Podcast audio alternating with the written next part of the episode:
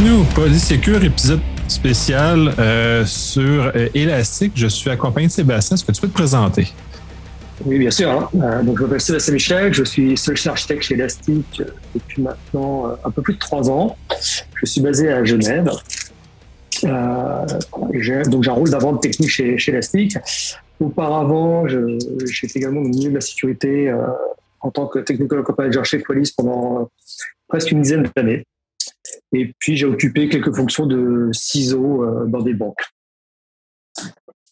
Super intéressant et d'ailleurs super pertinent comme, euh, comme, comme type d'expérience. Euh, là, on va aujourd'hui parler d'élastique, naturellement. dans quel contexte? Je vais te laisser commencer à présenter la solution un peu, puis on va aller sur la base de questions pour discuter de cette solution-là, puis les, tout ce que le fun qu'elle peut nous apporter. D'accord. OK. Donc, à la base, en fait, Elastic, c'est vraiment un moteur de recherche de son nom Elasticsearch, utilisé, euh, qui a été créé par notre fondateur euh, chez Bannon euh, il y, a, une paire d'années quand même.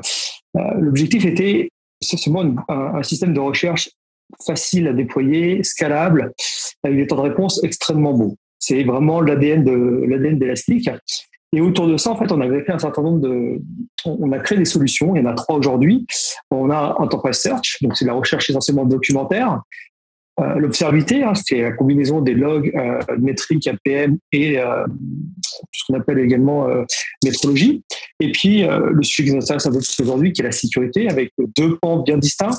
le CIEM, hein, vraiment, donc le data store où on va stocker tous les logs de sécurité, faire de la détection et de l'alerting. Puis également la partie endpoint, qui permet plusieurs choses. D'une part, la collection, la collecte de toutes les informations de télémétrie du poste de travail, mais également une protection contre les malwares, donc avec une fonction EPP d'un côté et une fonction EDR de l'autre. Alors, bien entendu, toutes les fonctions ne sont pas accessibles en licence basique, hein, c'est-à-dire en licence que tout le monde peut utiliser. il y a des souscriptions qu'on met en place en fonction du, bah, besoin des clients. Et à la base, c'est vraiment euh, voilà, un moteur de recherche. Quelques exemples. Euh, on a des clients assez connus qui, utilisent Elastic euh, pour des systèmes de taxi, pour des systèmes de réservation, de, de restaurants, ce genre de choses. Et on, caractérise toujours notre solution avec trois mots-clés. C'est notre ADN, speed, parce qu'aujourd'hui, les temps de réponse sont plutôt très bons, hein, de quelques dizaines de millisecondes à quelques secondes en fonction du, type de données qu'on recherche. Euh, scale, Elastic a été construit nativement pour être distribué, c'est-à-dire que dès qu'on a plus de données à, traiter ou avec une attention plus longue, il suffit, entre guillemets, d'ajouter des nœuds pour euh, être capable euh, de, traiter ce volume. Et puis enfin, relevance, euh, pertinence en français, pour, en fait, comme c'est un moteur de recherche, on est capable de trouver les bonnes, les informations. Alors pour ça, lorsqu'on ingère les données Elastic, on va construire un certain nombre de métadonnées pour nous permettre de faire un espèce de scoring de la recherche et vous présenter les résultats les plus pertinents. Voilà pour la présentation de la, de la solution, avec vraiment les... Alors, clairement, depuis depuis 2-3 ans, euh, les deux grosses tendances sont la sécurité, bien entendu, parce que l'activité est quand même assez riche, puis également la, partie observabilité. Puis on se rend compte de plus en plus que c'était avoir deux solutions un peu séparées et qu'on tendance un petit peu à se recouvrer de plus en plus. Euh, parce qu'aujourd'hui, on se rend compte que, par exemple, des temps de réponse anormalement longs dans une application, c'est pas forcément qu'elle a été mal codée, c'est des fois qu'elle est utilisée à mauvais escient ou par des gens malveillants. Voilà pour une présentation un peu succincte de, la solution. Oui, puis ce qui est très intéressant, puis moi, de mon point de vue, c'est justement la capacité de cette solution-là de recouvrir autant la sécurité, autant que ce qu'on pourrait appeler les, les, les, euh, la visibilité d'infrastructure, la visibilité applicative, ce qui nous permet justement d'avoir une vision supplémentaire et élargie de ces éléments. En fait, il y a comme une, une, une, jonction de toutes ces informations-là qui, à mon sens, est très utile et amène ce genre de choses-là. Et ce qui est surtout euh, important de noter, c'est que c'est en fait, à la base, c'est vraiment la même solution. C'est juste la manière d'exploiter les données qui est différente. Mais le cœur de la solution, c'est pas, on n'installe pas trois solutions différentes. On installe une solution et on utilise des modules, les modules qui nous intéressent.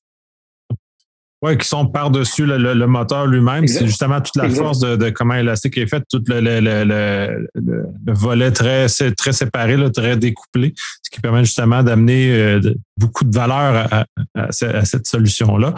Euh, on en parlait en pré-show un peu.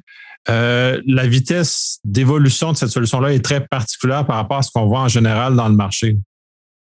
Alors effectivement, on a un train de release qui est assez, assez élevé. Alors, euh, ça peut des fois rebuter quelques utilisateurs ou clients. Grosso modo, on sort une release mineure toutes les 6 à 8 semaines. Et quand on dit une release mineure, euh, c'est pas juste des bugs fixes, il y a toujours de nouvelles fonctionnalités. D'accord? Alors, euh, on, a plusieurs types de déploiement, on peut avoir des déploiements de type euh, standalone, c'est-à-dire qu'on déploie la solution dans son coin. Alors, ça peut être sous forme de Docker, de Kubernetes, peu importe, mais ça reste une solution un petit peu autonome. On a également au catalogue des, orchestrateurs, alors aussi bien dans Elastic Cloud, qui est notre offre SaaS, que euh, des orchestrateurs euh, basés sur Docker, Elastic Cloud Enterprise, ou ECK basés sur Kubernetes, ce qui permet euh, bah, de faire des montées de version sans downtime, donc en utilisant le mécanisme de running upgrade, donc sans downtime et puis vraiment facilité. Parce que bon, mettre à jour un cluster de 5 à 10 nœuds, ça prend un peu de temps, mais ça se fait bien. Quand on commence à avoir des instances avec 200, 300, 400 nœuds, bon, bah, il faut. On a deux choix en fait. Hein. Soit on est master puppet, ou bien on utilise euh, nos solutions d'orchestration. Oui, absolument. Pour par expérience, moi j'ai des plus petits euh, infrastructures que ça, fait que j'ai pas cette douleur-là, mais juste dans mon laboratoire, j'ai neuf nœuds. Donc euh, c'est euh, c'est un, travail assez assez exigeant de mettre ça, ouais. ça à bras. Je vais devoir me convertir justement à des choses, des éléments de Docker justement pour accélérer cet élément-là, parce que ça n'a juste aucun sens de passer sur neuf machines puis de, de migrer. Là. Alors, on fournit, en fait, on propose euh, en, version basique, donc en version utilisable pour tout le monde, le CK basique, donc c'est basé sur Kubernetes. On fournit un opérateur qui permet de bah, toute la partie orchestration, donc de déploiement, euh, notamment la partie, euh, on va dire, sécurisation des échanges entre les différents composants, donc en, déployant les certificats, TLS entre les différents composants. Alors, bien entendu, il n'y a pas les fonctionnalités avancées, mais ça permet de déployer des nœuds, bah, des clusters de taille considérable avec peu d'efforts. Puis surtout la mise à jour, bah, comme euh, c'est directement géré par l'opérateur, c'est il suffit de changer le manifeste en disant voilà je passe de la 8.1.0 à la 8.1.2 et puis ça se débrouille. On attend un petit peu. Alors des fois ça prend un petit peu de temps en fonction de la taille des clusters de rebalancer les nœuds. en fait, qu'est-ce qu'on fait, c'est qu'on crée un nouveau nœud avec une nouvelle version. on a, on a arrêté le routage avant, on bascule les données sur ce nouveau nœud et puis on efface l'ancien nœud, et ainsi de suite. C'est du plus en moins un, complètement automatisé, pas de downtime, parce que Elastic est résilient par nature. C'est-à-dire que chaque, chaque donnée qui est écrite dans un cluster Elastic, il y a toujours son réplica. Ce qui fait que si les données sont stockées sur des machines différentes, même si on perd une machine ou plusieurs en fonction de, ce qu'on a mis en place, et eh ben les données sont toujours disponibles. Oui, c'est très, très intéressant. Puis, euh, justement, puis ça pousse aussi vers les environnements cloud. C'est beaucoup plus intéressant d'aller dans l'offre gérée qui est, euh, qui est offerte par Elastic aussi. Exactement. Donc aujourd'hui, en fait, on supporte les trois cloud providers euh, principaux. Alors, j'ai pas la liste de toutes les régions en tête, hein, mais c'est disponible sur notre site. Donc, on, travaille avec euh, AWS, avec GCP et Azure. Et donc, on est agnostique par rapport aux, cloud providers avec avec alors soit en fait on utilise notre on va dire notre console d'admin pour déployer un cluster. Alors l'avantage c'est que c'est extrêmement simple, extrêmement rapide. Euh, c'est nous qui manageons en fait toute l'infrastructure sous-jacente, donc c'est assez simple. On a juste le client n'a besoin entre guillemets que de gérer ses données, hein, donc les ingérer et les, exploiter. Et puis la mise à jour, c'est je schématise à peine, hein, c'est deux ou trois clics de souris. Ça, c'est la première façon de, déployer Elastic Cloud. Et puis, on a plusieurs niveaux de service. On a le standard, Gold, Platinum, Enterprise en fonction des, en fonction des, usages dont on a besoin en termes de fonctionnalité. Et on a ensuite la possibilité également de déployer le cluster via Marketplace pour les clients entreprises qui ont déjà des, des contrats en fait avec leur, leur cloud provider. Ils ne sont pas obligés de passer par Elastic pour déployer. Alors, on doit se tenir contrat pour la partie euh, Agreement, mais la partie facturation et euh, ouais, tout ce qui est billing et spending, c'est fait par, euh, c'est fait par le, par le provider. Super intéressant. Puis là, tu as justement abordé les licences. Fait que quelquefois, tu en parles. Est-ce que tu peux un peu détailler les avantages d'aller vers des licences plus, plus haut? Bien sûr. Alors, le basique, c'est la version, euh, on va dire, entre guillemets, alors, on-prem plutôt open source avec, on peut l'utiliser on va dire pour son lab ou à des fins non commerciales. Euh, voilà, on, a d'authentification assez basique, hein, donc des comptes locaux essentiellement. Euh, quand, alors, la version Gold n'est plus disponible on-prem, elle est disponible que dans le que dans la partie euh, partie cloud. Ça propose alors, ça ajoute alerting et ça ajoute le, la partie authentification avec des connecteurs de alors LDAP, on l'a pas vu dans le cloud, mais Active, Active Directory par exemple. La partie Platinum ajoute en plus, alors dans la partie cloud, on a aussi le, reporting, mais je parlais de Platinum, qu'elle a qu'on déploie aujourd'hui à 95% dans le, euh, chez nos clients, c'est quoi? C'est de l'alerting, donc avec un certain nombre de connecteurs externes. Ça peut être de l'Iberian, ça peut être du ServiceNow, ça peut être du Jira, ça peut être du Teams, un peu ce qu'on veut. La partie authentification et autorisation, donc on a évidemment du LDAP, de l'AD, du Kerberos, euh, du SAML, donc pour tout ce qui est intégration SSO, et puis également OpenID Connect. Alors le gros plus de, Platinum, c'est sa granularité au niveau des accès. C'est qu'en fait, on peut définir des rôles, et après, on affecte les rôles à plusieurs, on peut affecter un ou plusieurs rôles aux utilisateurs. Et les rôles, en fait, vont définir le périmètre, soit déjà au niveau de l'interface, donc de la UI, qu'est-ce qu'il peut faire, mais également au niveau du périmètre des données, donc euh, une, une, sécurité par index, est-ce qu'il a accès à tel ou tel index, par document, donc en fonction des attributs d'un document, donc en gros, c'est un search et le résultat de cette search est visible ou pas. Et puis enfin, on est capable d'aller jusqu'au niveau des, euh, attributs en disant voilà, euh, notamment euh, tout ce qui est GDPR, ça permet de, filtrer un peu en disant voilà, bah, typiquement, bah, ces attributs, on peut les voir, par contre, ceux-là sont cachés. Donc on a une granularité extrêmement fine. Donc ça, c'est des fonctionnalités de vraiment, on va dire, on va dire liées, on va dire corps d'Elastic. Mais ce que ça ajoute en plus, la version Platinum, c'est le machine learning. Machine learning, alors il y a deux, on, supporte deux dans l'élastique, supervisé et non supervisé. La partie non supervisée, qui est de loin la plus utilisée, permet de faire de la détection d'anomalies. Euh, donc dans des séries temporelles, hein, notamment soit des métriques, soit des logs, mais également dans des populations. Euh, ça permet également de faire du forecasting. Et notamment, euh, dans un aspect sécurité, c'est toujours intéressant parce qu'on se rend compte que finalement, si je prends par exemple, euh, je, crée un, job de machine learning pour détecter du bruit de force. Si je mets un seuil statique, soit je le mets trop haut et puis je vois jamais rien, ou je le vois mais c'est vraiment très grave, soit je le mets trop bas et puis je suis spammé d'alerte. L'avantage avec le machine learning, c'est qu'on va, construire une baseline en fonction de la saisonnalité de, et de l'historique euh, des données et de dire, ben voilà, on se rend compte que lundi matin, entre 8h et 10h, il y a une explosion de, de fail login parce que les gens sont pas réveillés le matin.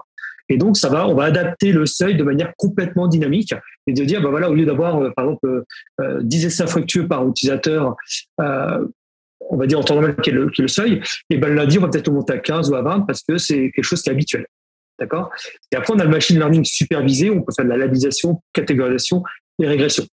Donc là, c'est plus euh, un petit peu la frontière entre, euh, on va dire, la plateforme élastique qui a qui est un data store avec un certain nombre de fonctionnalités, avec le, les, euh, les data scientists pour faire de l'exploitation de données. Donc ça, c'est vraiment le, le, le, gros du euh, le gros plus de, de la solution. Avec, euh, alors si on fait un focus sécurité en machine learning, on fournit un certain nombre de jobs, on va dire, natifs pour faire de la détection, mais on fournit également la protection, alors EPP qui est, qui est native, mais également la partie EDR, donc détection réponse d'Elastic Agent. Donc ça, c'est la partie Platinum. Et on a encore une dernière version, qui est la version Enterprise, euh, alors qui bien entendu prend tout ce qui est euh, Platinum, mais ajoute la fonctionnalité de Searchable Snapshot. Euh, alors ça fait quoi, la Searchable Snapshot? C'est qu'au lieu de mettre les données sur des, disques qui sont attachés à des nœuds, on va les mettre dans un bucket S3, et Elastic sera, sera capable d'aller chercher directement dans ces buckets. Ce qui veut dire, alors bien entendu, les temps de réponse vont pas être de 10 millisecondes comme un, on va dire un nœud de haute performance, c'est plutôt en dizaines de, secondes ou en dizaines de minutes en fonction de la, quantité de données. Mais pour faire simple, un nœud hot, on peut gérer 2 terras par nœud, un nœud warm, on peut gérer 10 terras par nœud, et un nœud frozen, donc Searchable Snapshot, 100 terras par nœud. Donc ça permet de voir un petit peu, ça, permet de, régler le problème de la rétention. Alors on a hot, warm, frozen, et puis on a un qui s'appelle cold. Euh, c'est la même chose que le warm, en termes de performance, sauf qu'il n'a pas de réplica. Le réplica, c'est le snapshot dans un bucket S3. Si le nœud qui héberge, euh, qui héberge des datas de type cold tombe, automatiquement Elastic va aller restaurer le snapshot correspondant, reconstruire le nœud qui manque pour, pour qu'il redevienne primaire et que les données soient directement disponibles. On peut avoir une période de temps pendant laquelle les données ne sont pas complètement disponibles, mais elles ne sont jamais perdues. Donc c'est voilà, c'est l'enterprise, comme son nom l'indique, c'est plutôt plutôt pour les grandes entreprises ou pour les clients qui ont des gros besoins, des besoins de grosses volumétries. Alors sur du CIEM, on sait très bien que les, les, volumes peuvent être colossaux. Donc généralement, on met du hot, du hot pendant quelques jours, warm cold pendant euh, allez, quelques semaines, peut-être des fois quelques mois. Puis après, on va dire tout l'historique, on le met en frozen parce qu'on se rend compte que quand on fait de l'investigation, c'est rare qu'on ait besoin de chercher tous les jours euh, sur, sur plus de six mois ou plus d'un an. Effectivement, justement, tu as parlé des, des, différents niveaux, puis les différents types de nœuds. Euh, c'est un peu plus du côté euh, info nuagique qu'on va le trouver de, fond, de façon plus marquée. Mais est-ce que tu peux détailler un peu cet, élément-là? Parce que le cycle de vie est, géré à même la, à même la solution? Exactement. Alors, euh, les, données qui arrivent dans doivent toujours arriver sur un nœud hot. C'est ce nœud-là qui va faire la partie ingestion, donc en fait qui va normaliser les données être capable de dire voilà bah, telle donnée va dans tel ou tel attribut. C'est à ce moment-là également qu'on construit tout ce qu'on a toutes les métadonnées et les, les index inversés pour qu'on soit rapide en termes de recherche. D'accord? Donc les NEOT, donc alors si on, prend des machines qui peuvent aller jusqu'à 64 GB de RAM, les NEOT doivent forcément être équipés de disques SSD parce qu'on a besoin de, beaucoup d'IOPS et voilà, on est capable avec 64 GB de RAM. En fait, on, a introduit ce qu'on appelle des ratios, quand même un petit peu de, de, de de service. On a un ratio de 1 pour 30. 1 pour 30, ça veut dire pour 1 giga de RAM de la machine, on peut dire 30 gigas sur le disque ce qui fait grosso modo 2 Tera par nœud. On, on garde toujours une petite sécurité euh, sur le remplissage des disques. Hein. Euh, on laisse toujours 15 à 20 pour être tranquille, parce que quand on a besoin de faire des, des upgrades ou euh, d'avoir un petit peu de cache de dispo, bah, ça évite de, de, trop saturer la machine. Donc là, on a une fin de réponse en termes de search, hein, c'est la dizaine de millisecondes. Hein. Alors, c'est pas le rendu à l'écran, mais c'est vraiment le temps de recherche de documents. Ensuite, on a le WARM où là, une densité plutôt de 1 60, avec des disques SSD, 1% sur des disques rotatifs. Donc, grosso modo, euh, on arrive entre 6 et 10 Tera par nœud. D'accord? Et ensuite, on a les Frozen, dont j'ai parlé tout à l'heure, à 100 Tera par nœud. Donc, on a une fonctionnalité extrêmement intéressante qui s'appelle ILM, Index Cycle Management, qui permet de définir le cycle de vie des données. Dire, voilà, bah, ces données-là, automatiquement, en fait, au bout de X jours, elles vont basculer d'une phase à une autre. D'accord? Ça permet de complètement automatiser et puis d'avoir une infrastructure un petit peu constante en fonction de la volumétrie. imaginons que vous avez, je sais pas, 200 gigs par jour. Ben, si, euh, si vous n'avez pas de, mécanisme de purge, ben, au bout de quelques jours ou quelques semaines, ben, le cluster tombe parce qu'il n'y a plus de place. Donc, ça permet d'une part de vraiment gérer les données. On gère également, en fait, les données sont écrites dans des index. Puis les index, il faut, une fois qu'on atteint une certaine taille, il faut en créer un nouveau. D'accord? Donc, c'est la fonction de rollover qui est nativement intégrée euh, dans Elastic. Alors tout ça, c'était fait par un outil qui s'appelait Curator, qu'on a complètement euh, réécrit pour l'intégrer euh, dans Elastic. Alors, ce qu'il faut savoir, Elastic, euh, c'est une solution API driven. Ce qui veut dire que tout ce qu'on peut faire avec Kibana, donc l'interface de data visualisation d'Elastic, on peut également le faire via des pôles. Donc, on peut complètement industrialiser. On a vraiment une couche d'abstraction entre Elastic et le reste. On a tous les moyens, en fait, on a plusieurs canaux d'accès pour des résultats identiques. Absolument. Puis de toute façon, euh, ceux qui veulent aller plus loin que, que ce offre, c'est juste justement en, programmant directement, en faisant des appels REST directement la solution qui permet d'aller extraire encore plus de valeur des données que qu'est-ce que l'interface donne. Quoique, depuis, depuis que je l'utilise, la, qualité de Kibana n'arrête pas de, de, croître et c'est de plus en plus facile et de plus en plus euh, à la portée de tous d'être directement dans l'interface au lieu de le coder, euh, coder soi-même exactement. En fait, initialement, Elastic, c'était euh, c'était beaucoup de tech hein, qui l'utilisaient, donc ils n'avaient pas besoin très fort d'interface, euh, on va dire, avancée. Maintenant, Kibana permet effectivement bah, l'exploration de données, faire du dashboarding, euh, créer les règles, créer les alertes, mais également tout le management de la stack, ce qui n'était pas le cas auparavant. Tout ce qui est la gestion des données, la gestion des templates. Donc, le template, c'est comment en fait on va définir, bah, la manière dont on définit des données. En fait, Elastic, c'est un schema on the right, ce qui veut dire que les données doivent être préparées avant d'être ingérées. C'est-à-dire qu'on envoie des données, alors euh, ça peut être de différents formats, mais il y a, tout, un travail de, mapping pour arriver à du JSON. Si par exemple un champ c'est du un number, il faut que dans Elastic, ça soit défini comme un number. Sinon, on n'ingère pas. Alors, ce qui veut dire qu'effectivement, on a un petit peu de latence à la gestion. quand je dis un peu, hein, on parle de une ou deux millisecondes. Hein. Mais l'avantage, c'est qu'une fois que les données sont dans Elastic, elles sont pas uniquement requêtables, elles sont cherchables. C'est qu'on peut, une fois qu'elles sont gérées, elles sont disponibles. Et on n'a pas besoin de faire d'avoir des mécanismes d'optimisation ultérieure pour, euh, pour être capable de trouver la donnée. À titre d'exemple, on avait fait sur UC Sécurité, on avait fait ça avec un collègue. On avait un petit, petit index de 2 milliards de documents. On a fait une recherche wildcard, qui est assez consommatrice en, en termes de ressources. On a eu les réponses en moins de 20 secondes. On cherchait, on cherchait une partie d'un hash d'un certificat TLS. On a mis voilà, une vingtaine de secondes. Wow, c'est vraiment bien.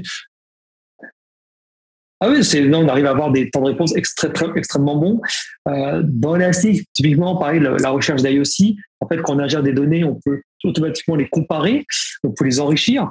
Et les temps, oui, les temps de réponse, c'est quelques dizaines de millisecondes. C'est, et, ce qui est intéressant, c'est quel que soit le volume. Alors bien sûr, on peut pas, avec 2 Tera par nœud, si on a, on ingère un Tera, un tera tous les jours, on peut pas se permettre d'avoir 800 euh, nœuds. D'accord? Économiquement, c'est pas viable. Donc c'est pour ça qu'on a introduit ce, ces différents tiers de données. J'en profite également pour, euh, pour, un petit peu parler des, en termes de volumétrie qu'on est capable de, de, traiter avec Elastic. on a un client bancaire euh, qui, fait de l'observabilité. On parle de 10 Tera par euh, de 10 Tera par jour, pardon, avec une intention de 18 mois. Quand il en réponse canon. Elastic utilise ses propres outils pour faire, euh, bah, nos équipes InfoSec utilisent Elastic Security pour gérer, euh, pour, identifier les comportements malicieux dans Elastic Cloud parle de 25 Tera par jour. C'est quand même assez, c'est quand même assez impressionnant tout ça.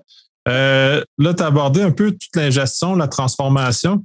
Euh, historiquement, euh, c'était ELK, c'est-à-dire Elastic, Logstash, Kibana. Logstash a, changé un peu de vocation avec le temps. Il y a comme, comme des, éléments avec l'arrivée d'Elastic Agent. est-ce qu'il est encore très, est-ce qu'il va être encore présent comme étant une espèce de pipeline de, un d'ingestion, pré-ingestion, on va dire, ou pré-digestion des, des? Ouais, alors pour, l'instant, en fait, plutôt Logstash, c'est le, le L de, LK. C'est le, seul composant qui reste. on a pas une stratégie euh, cloud first, hein, comme, comme beaucoup d'éditeurs. Euh, bien entendu, c'est la raison pour laquelle on a développé un certain nombre de pipelines d'ingestion directement dans Elastic. On a ce qu'on appelle les, les ingest pipelines directement dans Elastic, au niveau du nœud, hein, ou bien les analyses processeurs qui permettent de faire de, l'enrichissement à la volée, à l'ingeste. Néanmoins, euh, Logstash reste le TL de référence pour Elastic lorsqu'on veut faire des gros traitements, euh, du parsing de messages très très lourds, de l'enrichissement sur différents connecteurs. On peut aller se connecter sur des bases SQL, on peut se connecter sur du Redis, on a des HTTP clients, toutes ces choses-là qu'on ne peut pas aujourd'hui faire dans Elastic Cloud. D'accord? Ni, ni par l'agent d'ailleurs.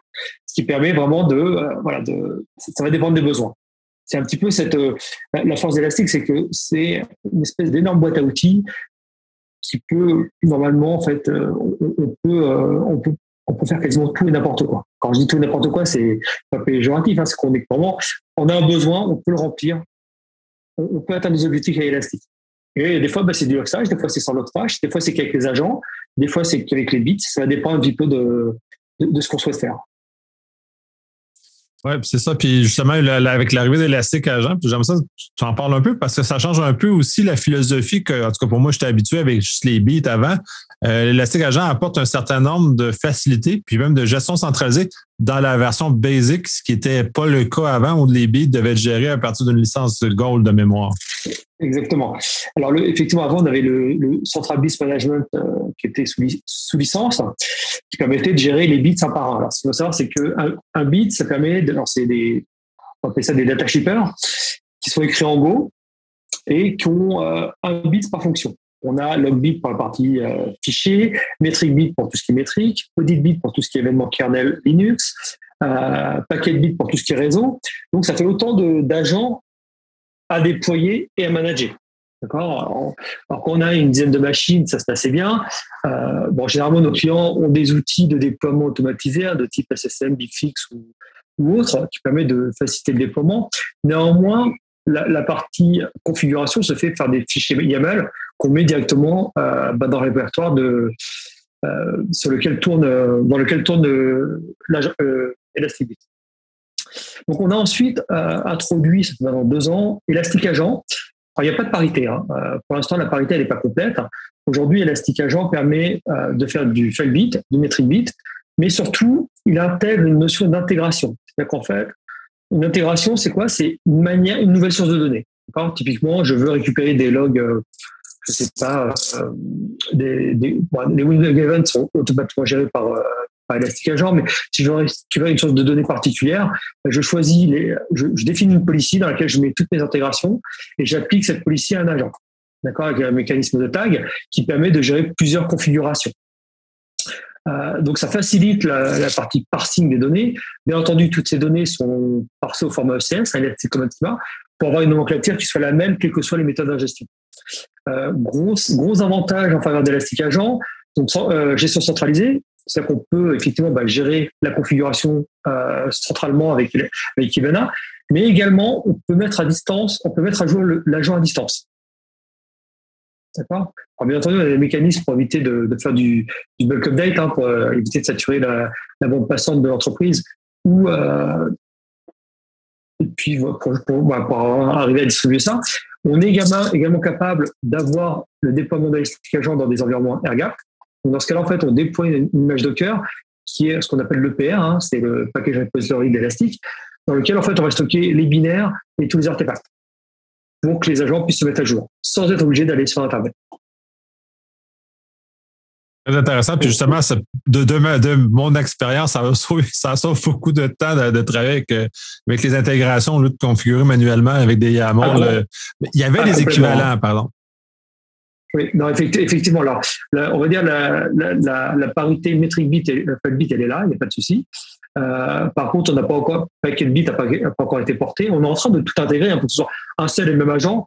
Euh, ces agents étant, étant utilisés massivement par nos clients, on préfère prendre un peu, de temps pour les déployer et avoir quelque chose qui soit production ready plutôt que, d'avoir un bêta euh, qui marche pas très bien.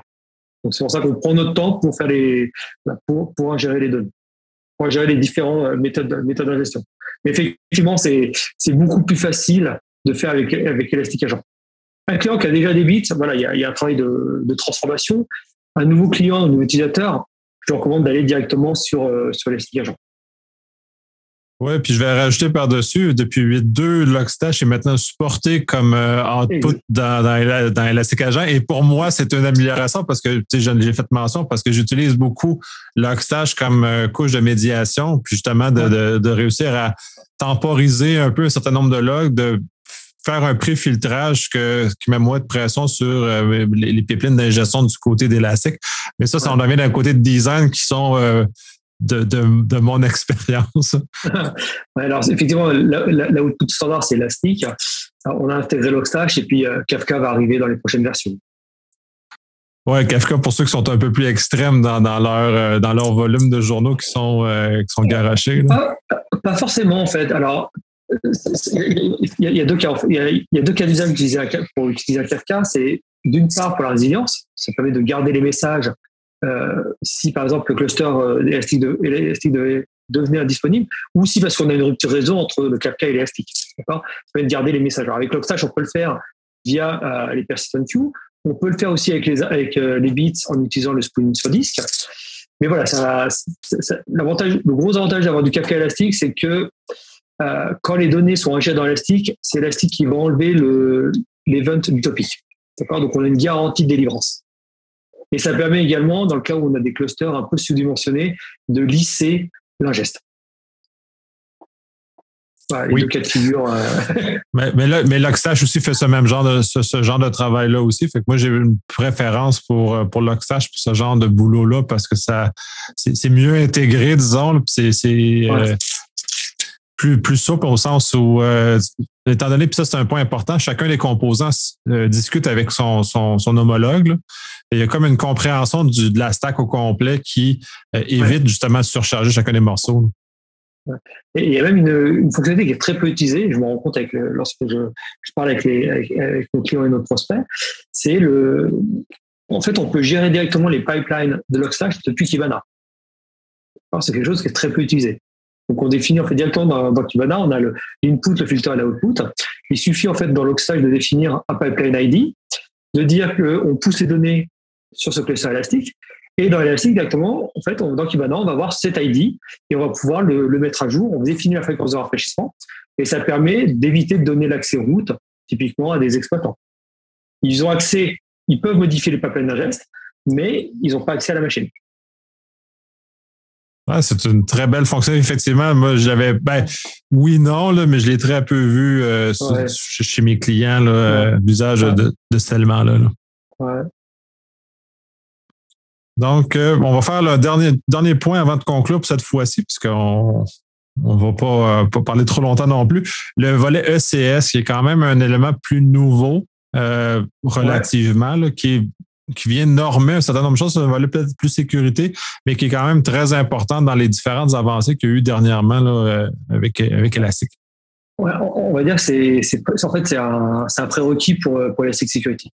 En fait, pendant très longtemps, les bits, euh, quand, on prenait les bits pour envoyer des données dans Elastic, ils avaient, chaque bit avait un, avait un petit peu son, sa propre nomenclature. D'accord Si on prend une, IP source, elle peut s'appeler euh, IP.src, src.ip, euh, euh, client.ip, ce qu'on voulait. Et ce qui fait que quand on veut commencer à faire un peu de corrélation, ça devient vite compliqué. Donc, on a introduit ça, je crois, dans, à partir de la version 7, hein, donc aux alentours de début 2019. alors, je je me souviens plus de la version, la dernière version de, de CS, mais c'est quelque chose qui évolue qui évolue bien. Euh, l'avantage, c'est qu'on c'est disponible sur GitHub, hein, donc vous avez la liste de tous les champs qu'on utilise, ce qui fait que c'est un format qui est complètement ouvert. Euh, si vous voulez surcharger ce format, cette nomenclature avec vos propres euh, attributs, il n'y a pas de souci. on recommande bah, soit de mettre votre nom de client, votre nom d'entreprise ou un vendor pour quelque chose, pour être sûr qu'on ne va jamais utiliser celui-ci. D'accord Pour pas que vous soyez obligé de refaire le, mapping mais ça permet vraiment de comparer les choses entre elles.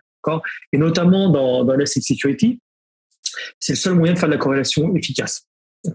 On a également, avec le rachat d'Endgame depuis octobre 2019, introduit un nouveau langage de, de corrélation qui s'appelle EQL, Event Query Language, qui permet vraiment de détecter des séquences.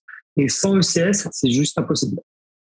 Quand typiquement, euh, détecter, euh, on va dire, un login sur une machine suivi d'une connexion IP sur une, connexion ou une, ressource DNS, tout ça dans une fenêtre temporelle de 5 minutes, par exemple, eh bien, on est capable d'avoir la liste de tous ces événements, de toutes ces séquences. Donc, on, on, peut vraiment faire de la corrélation assez fine, euh, ce qui n'était pas le cas il y a quelques années. Donc, on, voilà, on, ajoute un nouveau mécanisme de, de nouveaux mécanismes de détection au fur et à mesure. Bon, tout ça est super intéressant. Euh, on va conclure là-dessus pour cette fois-ci. On va laisser le volet sécurité pour un prochain épisode parce que lui, à lui seul, c'est un très gros composant puisqu'il est quand même rendu, euh, à mon avis, assez mature dans la solution. Puis d'ailleurs, il va développer tout le volet SIM, le volet EDR ou XDR, dépendant comment on veut jouer avec le, les, les, les, mots à la mode. Euh, y a-t-il un volet que tu aimerais qu'on n'a pas assez abordé, que tu aimerais conclure? Bah, voilà, aujourd'hui, c'était une, on va dire, une petite découverte d'élastique. Euh, voilà. Moi, ce que, ce que j'aime, ce que j'aime bien dire, c'est que c'est un search engine sur lequel, en fait, avec lequel on peut faire beaucoup de choses. D'accord? Et on peut avoir de la sécurité, on peut faire de la sécurité, on peut faire de l'observabilité, on peut faire du search. le search, on met de côté, c'est vraiment un cas particulier. Mais l'observabilité et la sécurité, aujourd'hui, on a vraiment, c'est la tendance, c'est que ça fusionne gentiment.